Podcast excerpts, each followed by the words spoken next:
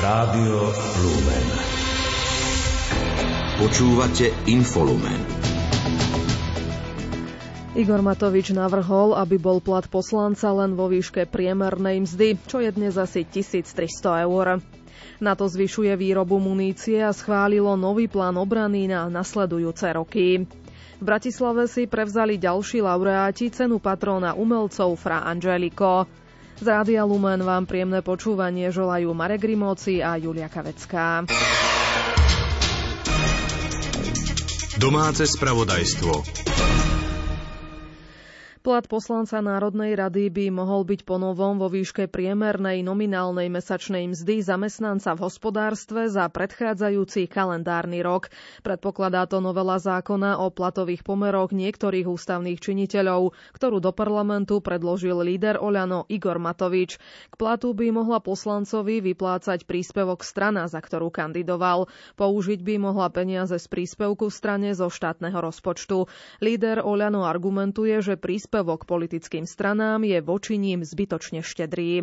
Vychádzam pri tomto návrhu z vlastnej skúsenosti v našom hnutí, že po posledných voľbách, kedy sme si strážili financovanie a naozaj sme chceli vedieť, že koľko reálne potrebuje politická strana na svoju činnosť, tak e, vidíme, že príspevky politickým stranám sú zbytočne štedré, ak strana hospodári ako dobrý hospodár.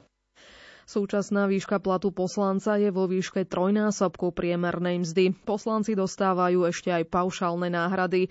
Igor Matovič navrhuje, aby sa plat poslanca znížil trojnásobne. Návrh sa týka aj súčasných poslancov. Aby to malo nejaké pravidlá a aby e, ľudia vedeli kontrolovať aj teda vyplácanie e, týchto príspevkov v prospech poslancov zo strany politických strán, Politické strany by museli raz mesačne zdôvodniť, prečo tomu, ktorému poslancovi navrhujú príplatok 0 eur a druhému poslancovi 1000 eur, ďalšiemu možno aj 2000 a také ciganíkovej súlik určite dá aspoň 50 tisíc, lebo však teda najlepšia odborníčka na zdravotníctvo. Predseda parlamentu Boris Kolár k návrhu povedal, že si musí pozrieť konkrétny návrh, keďže od poslaneckých platov sa odvíjajú aj platy sudcov a ďalších funkcionárov. Predseda parlamentu však zároveň povedal, že za nízke platy nikto poslancov nebude chcieť robiť. Krátko z domova. Poslanci Národnej rady nie sú podľa ústavy povinní konzultovať svoje legislatívne návrhy s ministerstvami. Po rokovaní vlády to uviedol štátny tajomník rezortu financií Marcel Klimek v reakcii na návrh poslanca Igora Matoviča na odmenu 500 eur za účasť v tohtoročných septembrových voľbách. Predseda Národnej rady Boris Kolár požaduje plnú rehabilitáciu odvolaného predsedu okresného súdu Bratislava 3 Romana Fita. Na sociálnej sieti to uviedol v reakcii na uznesenie súdnej rady, že vlaňajší postup okresného súdu odmietnúť vydanie vyšetrovacieho spisu s utajovanou prílohou príslušníkom Národnej kriminálnej agentúry bol v súlade so zákonom. Výsledkom rokovania odborárov a vedenia dopravného podniku mesta Košice je dohoda o ďalších krokoch, ktoré sa už uskutočnia v rámci spoločného kolektívneho vyjednávania. Za odborárov o tom informovala Andrea Vindišová s tým, že štrajková pohotovosť naďalej trvá. Štátna ochrana prírody plánuje zriadiť od 1. marca zásahový tím pre medveďa hnedého západ. Tým bude sídliť v obci Belá Dulice v okrese Martin a bude spravovať takmer celé územie Žilinského a Trenčianského kraja. Aktuálne prebiehajú konkurzy na členov týmu. Zmluvu o prenajme budovy so štátnymi lesmi ochranári už podpísali. Prezidentka Zuzana Čaputová dnes privítala na tradičnom novoročnom obede svojich predchodcov vo funkcii hlavy štátu Rudolfa Šustera, Ivana Gašparoviča a Andreja Kisku. Ocenila, že po dvojročnej prestávke z dôvodu pandémie sa stretnutie uskutočnilo. Stretnutiu podľa nej dominovali témy vnútornej politiky. My sme samozrejme spoločne v kontakte počas roka na rôznych podujatiach. S pánom Šusterom osobitne, keď som bola týždeň v Košiciach, sme sa stretli. Ale predsa len toto stretnutie na začiatku roka a mať osobitnú príležitosť sa porozprávať je celkom zácne, tak som rada, že som mohla nadviazať na tradíciu mojich predchodcov a verím, že o rok sa opätovne stretneme. Podľa Rudolfa Šustera má Zuzana Čaputová ako hlava štátu najťažšie obdobie. Poukázal pritom na energetickú krízu, vojnu či odvolanú vládu. Ja som bol v období, keď sme bojovali o NATO a vstup do EÚ. To sa podarilo. Teraz sme v období, kedy začíname aj tieto organizácie kritizovať, ale to už je súčasnosť, či oprávnené alebo nie. Takže skôr som vinčoval pani prezidentke mať e, takú vládu teraz, ktorá práve už nemôže naplno robiť v demisii, mať energetické problémy, vojna na Ukrajine, je toho veľa naraz, takže fakt treba ju podporiť a treba jej pomôcť, kde sa dá, lebo nemá to ľahké. Ivan Gašparovič súhlasil, že Slovensko prežíva najťažšie chvíle. Andreja Kisku zase príjemne prekvapilo, že jeho nástupkyňa sa zaujímala o neziskovú organizáciu Dobrý aniel a tiež situáciu rodín, ktorej člen má onkologické ochorenie. Vysvetlil som jej, že žiaľ, tá situácia je vždy veľmi nepriaznivá, že keď ochorie dieťa na rakovinu, stále vyše 80% rodín sa zadlží a že teraz, keď je tá inflácia vyše 15 tak sa práve situácia týchto najchudobnejších ešte viacej zhoršuje.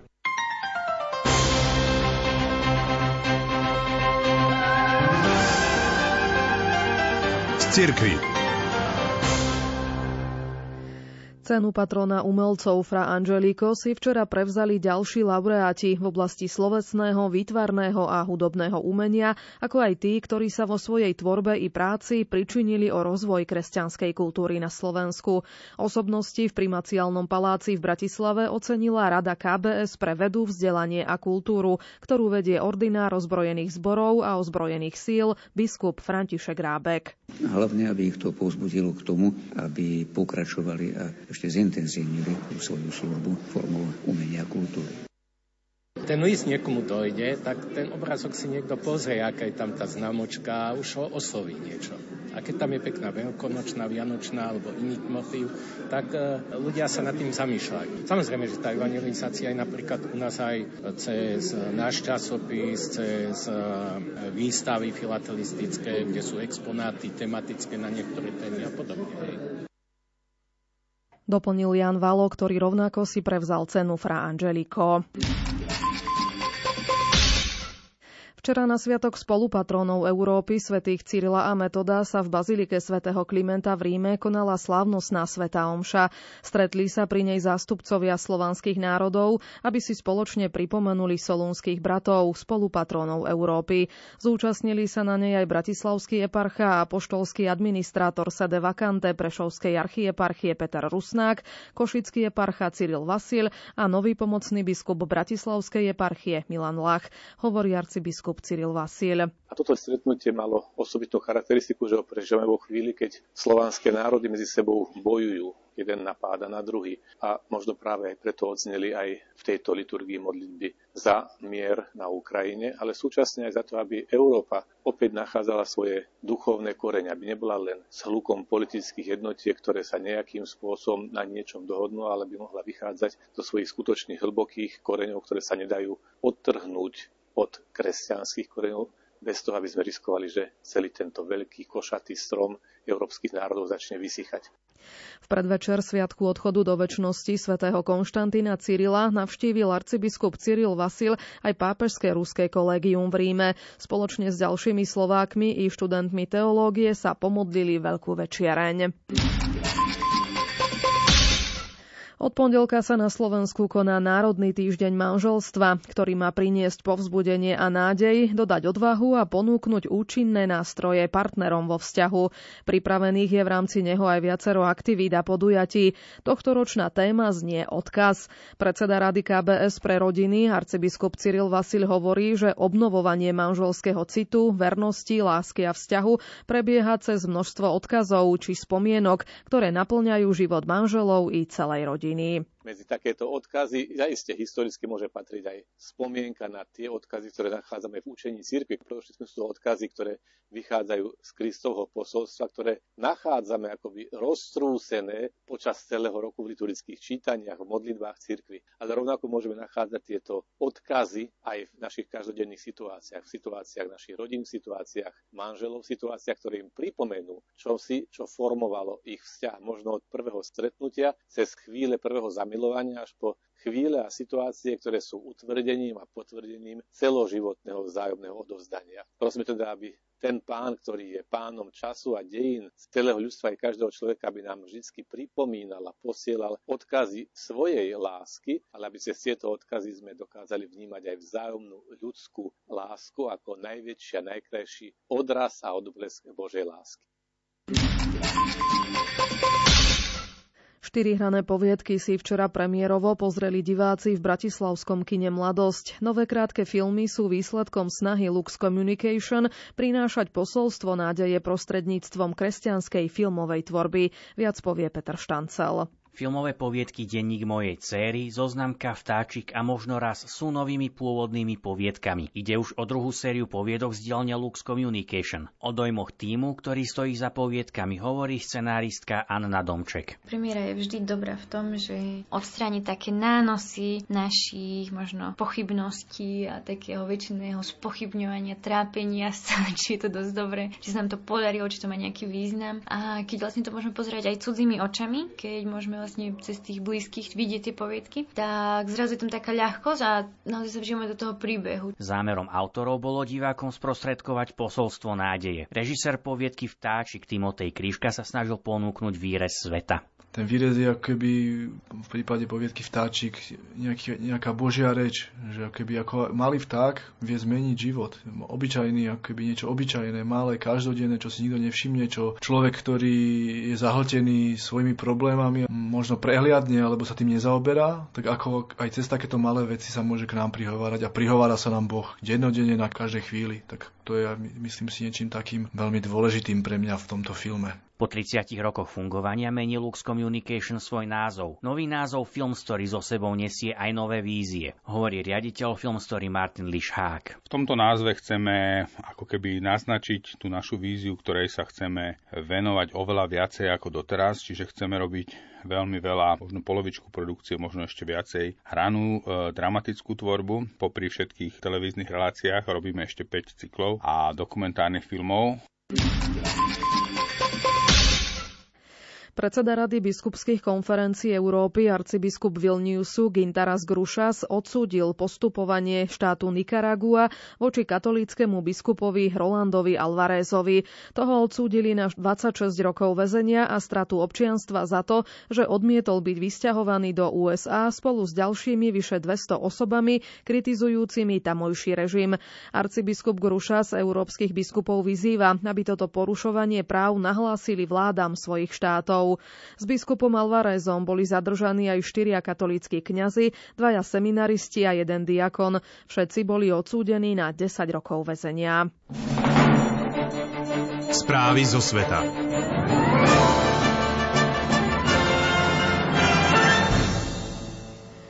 Štáty Severoatlantickej aliancie sa zhodli na spolupráci pri rozšírení výroby munície a vojenského materiálu. Po rokovaní v Bruseli to potvrdil generálny tajomník NATO Jens Stoltenberg. Podľa neho už niektoré krajiny začali navyšovať výrobu napríklad delostreleckej munície. Ministri tiež schválili nový plán obrany aliancie pre nasledujúce roky, ktorý reaguje okrem iného na ruskú hrozbu. Slovenský minister obrany Jaroslav Naď hovorí, že dnešné rokovania už vo formáte ministrov 30 členej aliancie boli zamerané na posilňovanie obrany východného krídla vrátane Slovenska a na systémy protivzdušnej obrany. Hovorili sme o novom záväzku z hľadiska zvyšovania obranného rozpočtu. Slovenská republika splnila 2% záväzok, ale ešte nie všetky krajiny sú tam. Tým pádom je tam tlak, aby sa tie obranné výdavky zvyšovali. No a potom sme hovorili o príprave samitu vo Vilniuse. Rokovania boli veľmi dobré, ale vždy pozadí naozaj bola jednota spojencov v tom, že musíme investovať viac do obrany, pretože to, čo predvádza Ruská federácia z hľadiska agresie na Ukrajinu je pre nás všetkých varovný prst. Jaroslavna tiež povedal, že Slovensko by sa nestalo prvou krajinou NATO, ktorá by Ukrajine venovala bojové lietadlá. Bolo potvrdené, že už niektoré krajiny poskytli lietadla alebo náhradné diely na lietadla e, Ukrajine, čiže ak niekto hovorí na Slovensku, že by sme boli prví, ale tak jednoducho nemá pravdu. To treba jasne povedať. Čiže žiadni pionieri, žiadny prvý v poradí, a ak to niekto hovorí, tak e, nevie realitu. Európska únia zavedie proti Rusku desiatý balík sankcií, aby ho potrestala za už rok trvajúcu vojnu na Ukrajine, v rámci ktorej útočí aj na civilistov. Oznámila to predsedníčka Európskej komisie Ursula von der Leyenová na pôde Európskeho parlamentu v Štrasburgu. Podrobnosti povie Ondrej Rosík. Desiatý balík sankcií obsahuje ďalšie zákazy vývozu do Ruska v hodnote viac ako 11 miliard eur, čo má ruské hospodárstvo pripraviť o kľúčové technológie a priemyselný tovar, ktorý nemôže získať cez tretie krajiny.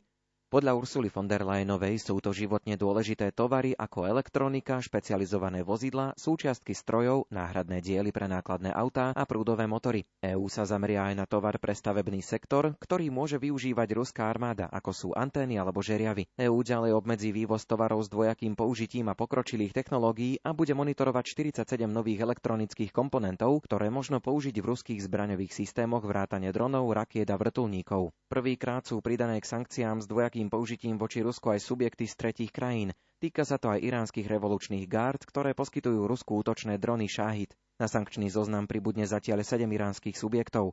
EÚ je pripravená pridať aj subjekty z iných krajín, ktoré poskytujú Rusku citlivé technológie. Do tretice sa nové sankcie zamerajú na ruskú propagandistickú mašinériu, ktorá podľa von der Leyenovej šíri toxické lži. Komisia navrhla uviezť na zoznam ruských propagandistov ako aj ďalšie postavy z politiky armády. Osobitný vyslanec EÚ David O'Sullivan dostal za úlohu oslovovať tretie krajiny, aby zabezpečil dôsledné uplatňovanie sankcií a zabránil ich obchádzaniu. Šéfka Eurokomisie dodala, že cieľom EÚ a skupiny G7 je zaviesť sankčný balík ešte pred prvým výročím ruskej invázie na Ukrajinu 24. februára. Škótska premiérka Nikola Sturgeonová po 8 rokoch odstupuje z funkcie. Rovnako odíde aj z čela svojej škótskej národnej strany, ako náhle si strana zvolí nového lídra. Oznámila to na narýchlo zvolanej tlačovej konferencii. Počas nej hovorila aj o osobnej dani, ktorú si pôsobenie vo vrcholovej politike vyberá. Pokračuje Lucia Pálešová. Nikola Sturgeonová stojí na čele škótskej vlády a rovnako na čele škótskej národnej strany od novembra 2014. Do úradu nastúpila po referende o nezávislosti, v ktorom 55% škótov hlasovalo za zotrvanie v Spojenom kráľovstve. V úrade bola najdlhšie zo všetkých škótskych premiérov. Pod tlakom sa ocitla po neúspešnej snahe o usporiadanie nového referenda o nezávislosti od Británie potom, čo krajina vystúpila z Európskej únie. V ostatných týždňoch čelila aj kritike verejnosti v súvislosti s podporou legislatívy na ochranu práv transrodových osôb potom, čo vyšiel na javo prípad Edema Grehema, ktorý znásilnil dve ženy, avšak po zadržaní sa vyhlásil za ženu a súd ho napokon poslal do ženskej väznice.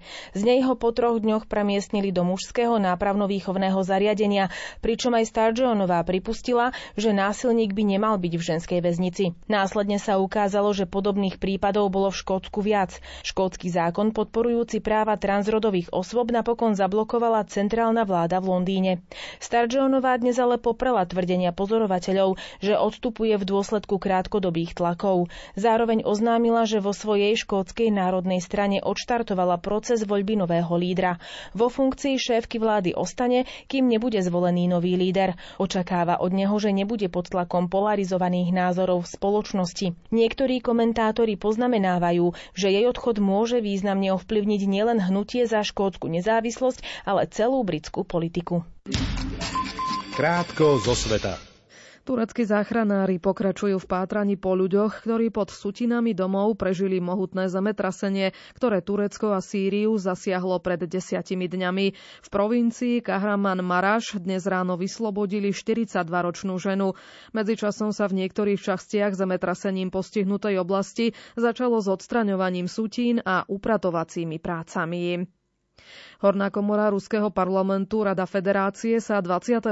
februára zíde na mimoriadnom zasadnutí. S odvolaním sa na ruskú agentúru RIA Novosti o tom informovala britská stanica BBC.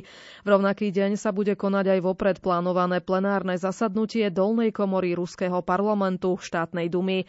Schôdzka Rady Federácie bude venovaná príjmaniu zákonov o integrácii Ruskom obsadených oblastí Ukrajiny do právneho rámca Ruskej federácie, ktoré musia byť prijaté do 1. marca. Na 21.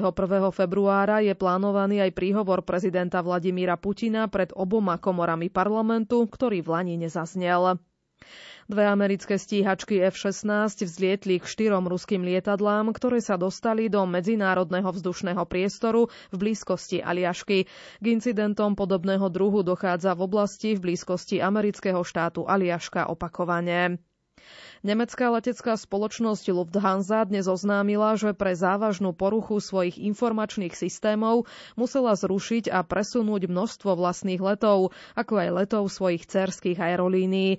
Aerolíny, aerolínie sa na Twitteri pasožierom ospravedlnili za vzniknuté komplikácie. Dlhoročný egyptský extrémista Saif Adil, ktorý sa podľa predpokladov nachádza v Iráne, sa v súčasnosti považuje za vodcu teroristickej siete Al-Qaida. Uvádza sa to v správe Organizácie spojených národov. 62-ročný Adil bol dlhodobo typovaný ako najpravdepodobnejší Najpravdepodobnejší kandidát na nástupcu Ajmana Zavahriho, ktorý bol v Lani zabitý počas amerického vzdušného útoku v afgánskej metropole Kábul.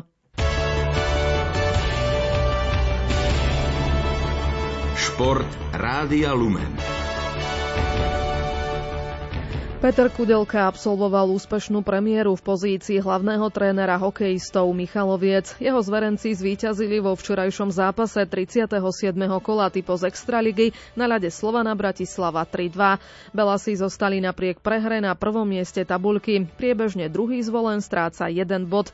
Včera zdolal Poprad 6-2, hovorí zvolenský brankár Adam Trenčan. Bolo toho dneska dosť, lebo neviem z akého dôvodu sme boli v druhej tretine, neviem či 5 krát nevylúčení, ale som to potom tom ani nevnímal, lebo keď má človek tep 190, tak vážne korčuluje všade. Takže snažil som sa sústrediť, ale, ale fakt e, som bol zavarený a, a som rád, že sme to ubránili a, a že to dopadlo ako to dopadlo, lebo nakoniec ten výsledok vypadá akože jednoznačne a, a popri tom to mohlo byť všeliak. Banská Bystrica včera porazila Nitru 2-1. Hráči Liptovského Mikuláša na domácom klzisku zabodovali naplno. Proti Spiskej Novej Vsi vyhrali 4-1. Cedné body získali aj hráči Prešova, ktorí doma zdolali Košice 5-2. Hokejisti Tampa Bay v zostave s Erikom Černákom zvíťazili v NHL na ľade Coloreda 4-3 po predlžení a nájazdovom rozstrele. Hráči New Jersey s Tomášom Tatarom uspeli na pôde Kolumbusu 3-2. Washington s Martinom Fehervárim podľahol Caroline 2-3. Slovenský zadák si počas takmer 17-minútového pobytu na ľade pripísal na konto dve mínusky. Dallas prehral s Bostonom 2-3 po predlžení. Krídelník domácich Martin Studenič, Marian Studenič strávil na ľade necelých 10 minút a do štatistík mu pribudla mínuska. Traja slovenskí hokejisti bodovali v noci v nižšej zámorskej súťaži AHL. Pavol Regenda strelil svoj 11. gol v sezóne, ktorým pomohol San Diego k víťazstvu nad Tuskonom 5-1. V drese hostí zaznamenal asistenciu Miloš Kelemen. V akcii bol aj obranca Samuel Kňažko, ktorý sa asistenciou podielal na triumfe Clevelandu nad Rocherstrom 2-1. Slovenský hokejista Filip Mešár strelil gól v nočnom zápase kanadskej juniorskej OHL, v ktorom jeho tým Kitchener Rangers prehral s Londonom Knights 3-4 po predlžení.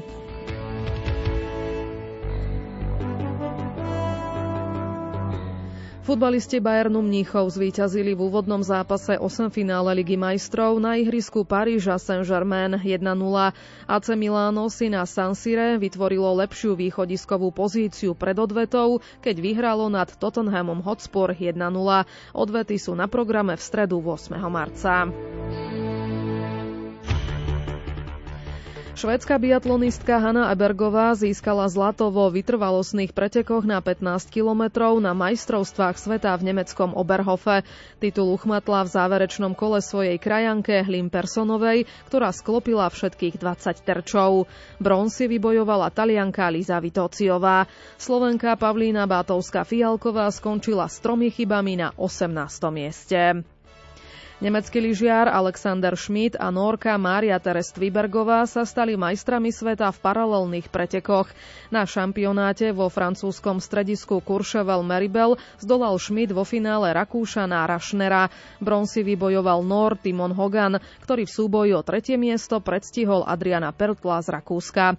Vo finále paralelného obrovského slalomu žien Tvibergová uspela pred švajčiarkou Wendy Holdenerovou. Bronzovú medailu získala ďalšia juniorská reprezentantka Thea Luis Stiernesundová. Jej súperka v malom finále, Marie Lemúrová z Francúzska, nedokončila druhú jazdu. Americká lyžiarka Mikaela Šifrinová v polovici majstrovstiev sveta vo Francúzsku ukončila spoluprácu s trénerom Mikeom Dejnom. Svoje rozhodnutie oznámila deň pred štartom obrovského slalomu, v ktorom obhajuje striebro z roku 2021.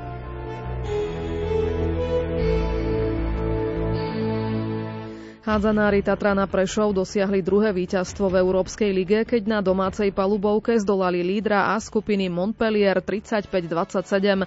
Základ víťazstva položili už v prvom polčase, ktorom viedli o 9 gólov. K cenému triumfu ich potiahol najmä skúsený Oliver Rábek, ktorý strelil 10 gólov. Takýto zápas s takýmto rozdielom s takým súperom je naozaj, naozaj klobúk dolu. Keby mi niekto povedal pred zápasom, že polčas budete vyhrávať 10 gólov, tak mu poviem, že nie je normálny človek. Ale ja osobne som veľmi rád, lebo veľmi to, ja si myslím, že pomôže to aj šatni, pomôže to Pomôže to chlapcom, sú to obrovské skúsenosti pre mladých chlapcov, pre, pre chlapcov, ktorí nemajú toľko takých tých uh, ťažkých zápasov. Výškar z Nového Zélandu Hamish Kerr triumfoval na 29. ročníku mítingu Bansko-Bystrická latka. Výkonom 234 cm prekonal národný halový rekord a zaznamenal druhý najlepší svetový výkon sezóny. Medzi ženami uspela Ukrajinka Jaroslava Mahučichová. K triumfu jej stačilo 197 cm.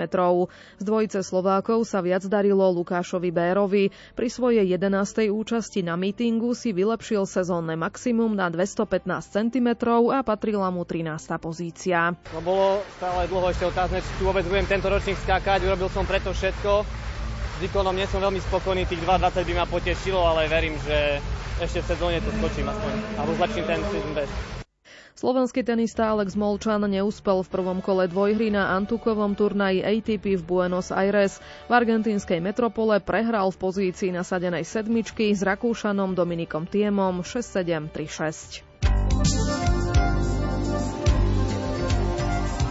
Počasie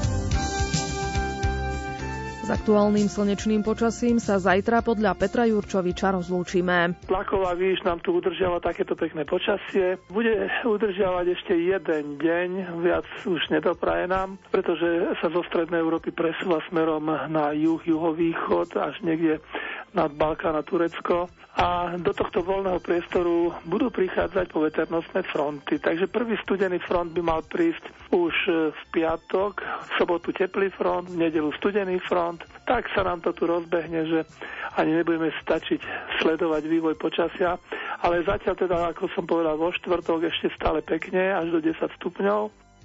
V relácii Lupa vám od tohto roka predstavujeme reholné spoločenstva, ktoré pôsobia na Slovensku. Andrea Čolková tentoraz navštívila bosých karmelitánov v Banskej Bystrici. Reportáž vám ponúkne od 20. hodiny. Zo spravodajského štúdia pozdravujú Marek Grimóci a Julia Kavecká. Do počutia.